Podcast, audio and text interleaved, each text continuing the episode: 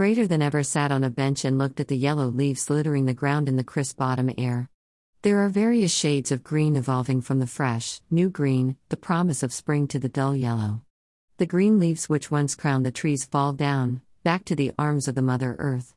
So the new leaves, smirking with pride and new life, at the older ones forget to empathize. But such is destiny that the same fate befalls on them as well. It teaches us an important life lesson everything in life is inevitable. We may be overconfident about our success, but we must always remember our humble beginnings.